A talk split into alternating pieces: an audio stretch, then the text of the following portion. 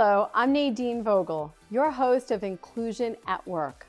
I am so proud of this program where we explore issues, opportunities, best practices relative to individuals with disabilities across all walks of life. And I am equally proud, if not more, to be interviewing today Mr. Tim Shriver. He's the chair of Special Olympics, among many other accolades that we're going to ask him about. Let's hear from you a little bit about your background. Thanks, Nadine. Thanks for having me, and thanks most importantly for doing this, for telling the story of a new and emerging country, a new and emerging business mentality, a new and emerging workplace philosophy, a new and emerging identity for who we are in this country, and I dare say around the world. People who see the gifts in everyone. For a long time, the world has seen gifts as in a pyramid. I've spent my career as an educator, as a person active in the disability rights community, as a person interested in the various spiritual movements afoot in our time, all seeking one big insight, which is how can we recognize the beauty in each of us and help people to see the beauty within themselves. The workplace is the final, perhaps, and maybe most definitive place in which a culture proves whether or not it believes that. Hopefully, we've had experiences as children where our moms or dads or those who cared for us gave us that experience that we mattered, that we belonged. But once we get through school, a lot of times schools fall short in that regard, and we've tried to make schools into places that value every child. We've worked very hard on that as a country in the last 50 years, and I think we've made some progress. But the workplace is still a place that feels very judgmental to most people, and it has to be in some ways, right? We have to be demanding. We have to have rigor. We have to have skills to add value in the workplace. But we've often had too narrow a definition, and so today we get to talk about it from my point of view, a critical turning point, which is when we can start to see the full range of human giftedness as important, not just in home, not just at school, not just on the playing field, which is where the work of Special Olympics has been, but also in the workplace. So Tim, you talk about the workplace, and it's such a huge issue, and you're right, demands are demands as for-profit businesses, but we find that people with intellectual disabilities in particular are so underemployed, although they have the skills to meet the requirements of these companies. So what are your thoughts? How do we get to a point where that doesn't exist anymore? Well, I heard years ago the great innovator Muhammad Yunus say that when we hear old stories, it's history talking. And history still talks to us. We think in the past categories. People with intellectual disabilities can't learn, can't speak, can't function, can't add value, can't. We think still in the context of exclusion, segregation, separation, even institutionalization. Those are old categories. Those are actually not the truth. I'm going to put this in harsh language. Those are lies. Those are lies we've told each other. Unfortunately, many of us grew up believing them, but they're lies. The people with intellectual challenges have enormous gifts, have enormous capacities to contribute, have different gifts. I grant you that, and so there's not. This is not about everybody being the same, but it is about recognizing that in the present moment, we know. Most of our young people who are entering in HR departments were educated in schools where there were kids with special needs right alongside them. They know they added value. They know they played on the Special Olympics team. They know they were in the lunchroom. They know they saw them in the school clubs and cafeterias and this kind of thing. So they know. We just got to get history to stop carrying the narrative and let our understanding of one another actually penetrate through those old lies so we can see the truth about the gifts of this population. We don't need a big charitable or a big bending of the rules of productivity or a big collapse of our competitiveness. Quite the contrary, people with intellectual disabilities over and over again, study after study, increase productivity, increase employee retention, increase the climate on the job, increase relationships, all these things. So this is a smart hire, not just a good hire.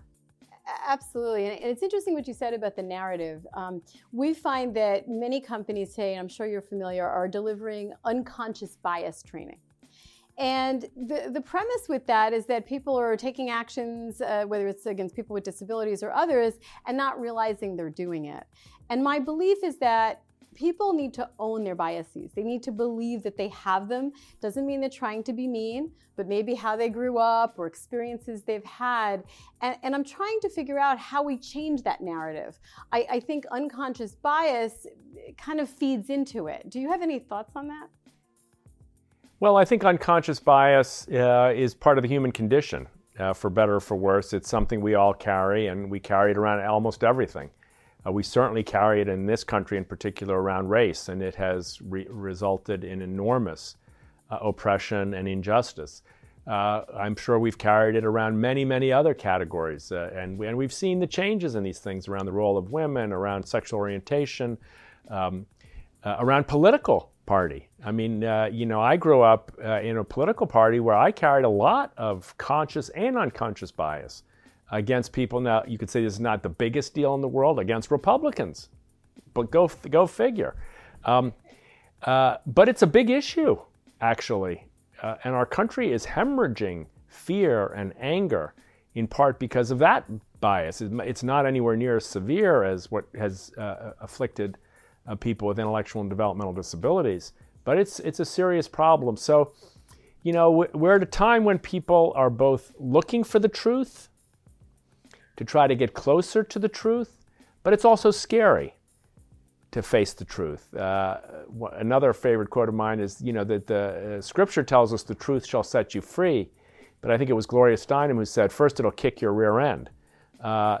So the truth is sometimes hard for each of us, and it requires a certain safety and a certain sense of trust that we can ask hard questions, and we can share old biases, and we can own weaknesses and vulnerabilities and mistakes and even harm we've caused, knowing that if we own it, we can move beyond it.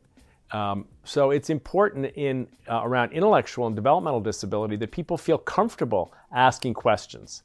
If a person speaks differently, ask a question. How do you listen? How do you understand? What would you like me to say if I can't express myself, or if I don't understand you, how should I respond? If you walk differently, is there a challenge? How does that affect you? These are all ways of letting the bias, if you will, out and making it safe to transcend it. So deep conversations, good listening. I mean, I like to think, Nadine, that right now the most important skill in our country that we all need is to listen deeply to one another. It's not the same as solving a problem, but sometimes the first step is to understand another person's point of view. So when we stop and listen deeply to our brothers and sisters with intellectual disabilities, we'll hear painful stories of exclusion, labeling, bullying, loneliness, and we'll hear resilience, we'll hear joy, we'll hear openness, we'll hear and see relational trust, and we'll see, oh my goodness, if only I'd known, I would have hired you 5 years earlier. That's the response we love to see.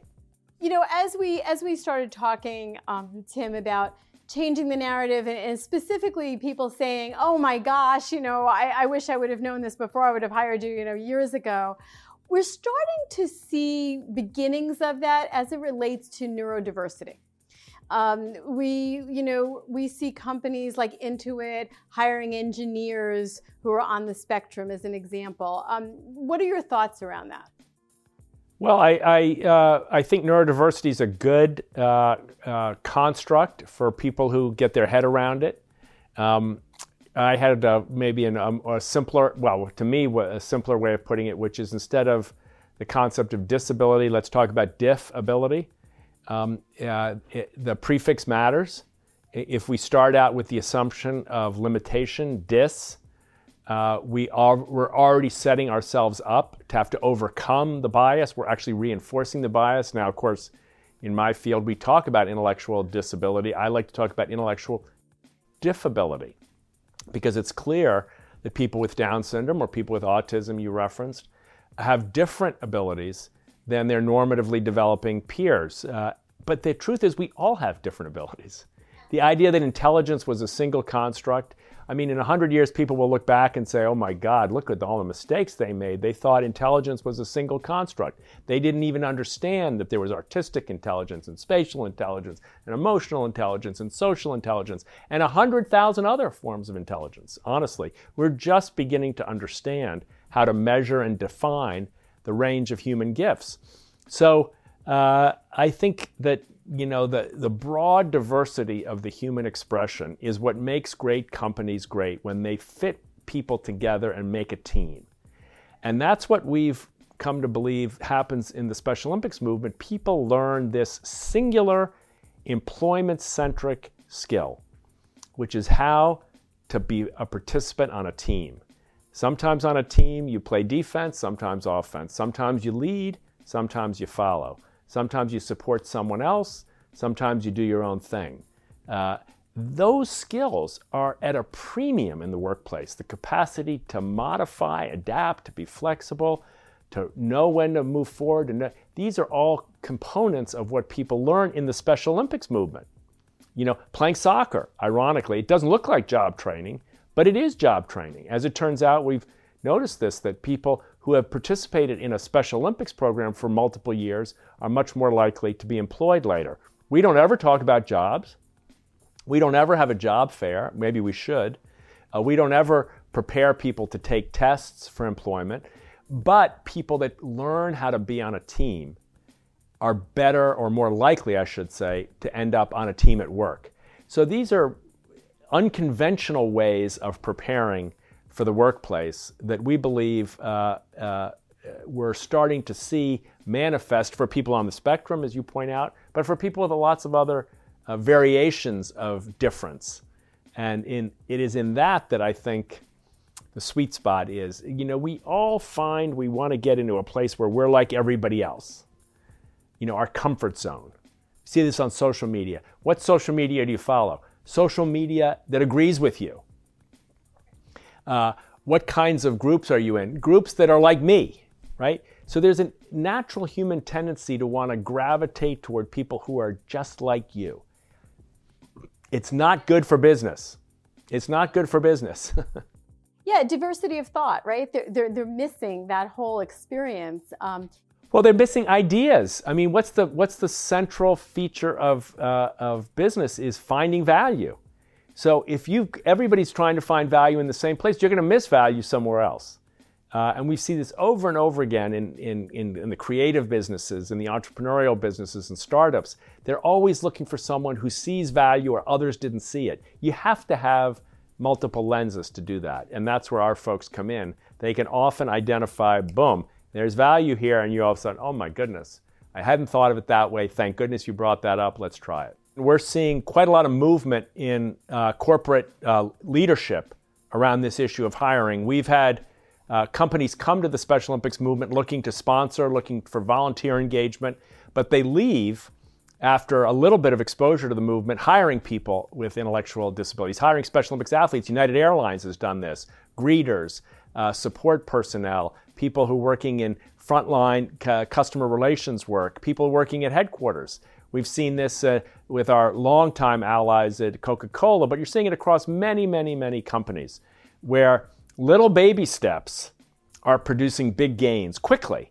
And there's nothing in corporate America like somebody getting a competitive advantage. And that's the way I would characterize hiring persons with intellectual differences. Competitive advantage. It's not about corporate social obligation and responsibility. I like to think it's about corporate social opportunity and value creation. Big flip that can produce, we believe, significant change in the future. Better to get on the bandwagon early if you're in the HR department, because you don't want your CEO telling you, how do we miss the boat? Well, Tim, it sounds to me like you and everyone at Special Olympics has really made this lifelong commitment to build skills, eliminate barriers, and really shift attitudes towards people with all disabilities, but especially so with intellectual disabilities. And I can't think of anything more important than that. So I thank you so much for taking the time to speak with us today. I am sure there will be lots of questions that come in, and I will be sure to forward them to you, because what you're doing is amazing, and so is Special Olympics. And I encourage anyone who doesn't know about Special Olympics to learn more, to get involved, whether it's for your own child, a child that you know, you want to become a volunteer. It's that important. Today, I am with Daniel Smrokowski, who is a Sargent Shriver International Global Messenger. He is a Special Olympics athlete in two sports, basketball and swimming, a graduate of Roosevelt University in journalism, a Matthew Freeman Award winner, an employee at United Airlines, and he's also a podcaster. Some of you might know him as Dan the Podcast Man. He has done 12 years of podcasts, over 400 episodes, called Special Chronicles. Now, Daniel, first question is, why do you go live on your podcast? I heard a airline pilot use the R word, the word retarded, on another podcast. And he had started listening to my story on my podcast and the stories of my friends, my fellow Special Olympics athletes. And when he heard my story and my friends, he had his perspective changed, and it was really that lack of understanding from the mainstream audience in other podcasts that really was the reason of why I went live 12 years ago, and is why I continue to go live with my podcasts every week 12 years later. What's the story that you're trying to tell? So the story that I'm trying to tell with my podcasts is that those of us with intellectual disabilities show unconditional love, joy, acceptance, and inclusion in everything that we do, and that from the sports training that we compete in Special Olympics, all athlete leadership skills go beyond sport. And the story that I'm trying to tell through all these podcasts is about the accomplishments of what I and others like me with intellectual disabilities and all different types of disabilities, people like yourself and so many in our community, the accomplishments of what we're able to do. Because our disability community, as you know, we're the largest minority group, but we're often the least seen. Who have been your favorite guests? I mean, you have some really, really special guests on there. Are you allowed to pick a favorite, or tell me some of your favorites? It's I don't have any kids yet, but it's kind of the same thing. It's how to pick a favorite guest. But if I were probably one of, and this was after 10 years of podcasting, but probably one of the, like, I've outlined the top 10 podcasts, and of those top 10 that I've done the past 12 years, probably the top guest would have to be my friend Tim Shriver, who I know you just talked to for this same story. But Tim, who's our chairman of Special Olympics, that was probably one of my favorite guests, because it built on over a decade of experience in journalism and in the media, and it built on this experience, and it was something that Wadey, I think speaks a lot, both just Tim as a person, but also the content of what we talked about around the 50th anniversary of Special Olympics. And it really, that having an opportunity to sit one-on-one, and this was back when we could be in person, getting a chance to sit with Tim was an amazing opportunity to have him on as a guest. He's the chairman, but he's also a friend, which allowed you to have a really good and personal conversation about important things. He's not only is he the chairman of Special Olympics, but he's also my friend. He and his wife had sent me a handwritten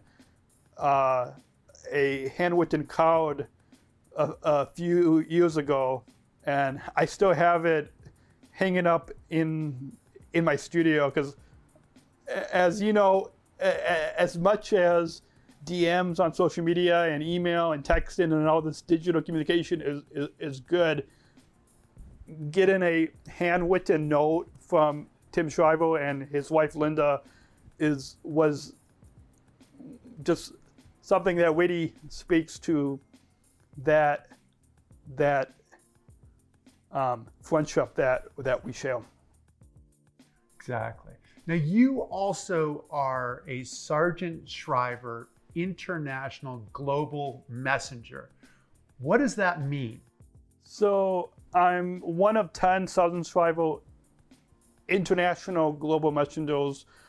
It's an incredible opportunity that I have as a Sargent Shriver International Global Messenger to speak on behalf of my fellow over 6 million Special Olympics athletes and unified partners.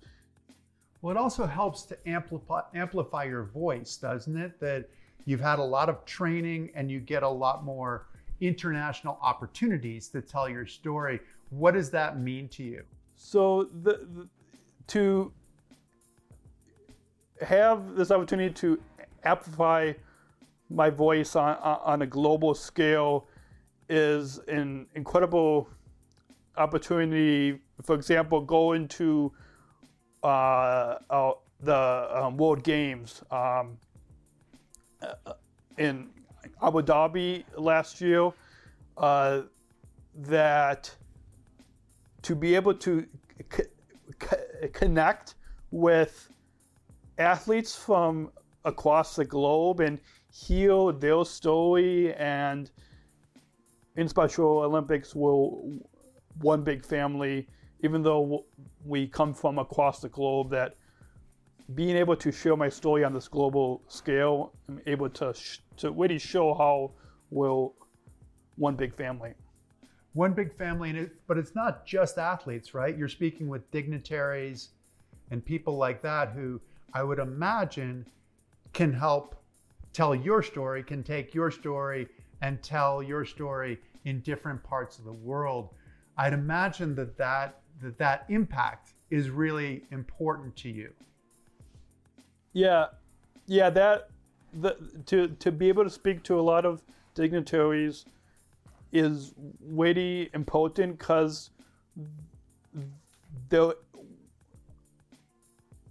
when I'm speaking as a Sargent Shriver International Global Messenger, they're able to see beyond my disability, and they're able to see me as a human with the same hopes and dreams as anybody else. Exactly, which leads us into your job now. You're working with United Airlines. What is your job with United? What do you do with them? So as a service ambassador at United Airlines, I help our customers to check in and and help them with directions when they come into Chicago O'Hare International Airport. I'm able to, as a service ambassador, connect with our customers that come through the airport in Chicago, and that's it's an amazing opportunity that I get to have at work every day to help to connect people to the world. What makes you a good employee? I assume that you are a good employee. What makes you a good employee? When everybody is in a rush to get to where they're going, I take the time. We don't have a lot of time to talk with the customers, as you know, because people are trying to check in, go here and there and there. But I take even that few seconds that I have, quick minutes that I have to connect with the customer. We are all individual people, all bringing a unique story, but also probably all sharing a lot in common as well. Do you feel like you've nailed it on any of your podcasts where you've gotten exactly the story out there that you want, or is this the thing that keeps you coming back to think, oh, I think I can do it better? There's always another angle of the story that I can tell. And so that's what keeps me coming back. Podcast after podcast, story after story. I assure you, it's the same thing for everybody. You're not alone in that, but it's great that you are out there helping people to tell their story and giving them a venue to broadcast it as well. I realize that you are used to being on the other end of this. So you're used to being the one asking the questions instead of answering the questions. So thank you for joining us, and it's going to be really exciting. People can check you out on Special Chronicles. They can go check out your podcast, and also at O'Hare Airport, if they're checking into United Airlines, you might be the smiling face that is taking some of the pressure and some of the anxiety out of getting on that next plane. So Daniel, thank you so much for joining us, and thank you for doing everything you're doing. Thank you, Chris, for having me. It's an incredible honor to talk with you on behalf of the over 6 million fellow Special Olympics athletes and Unified Partners across the globe. Perfect. Thank you very much.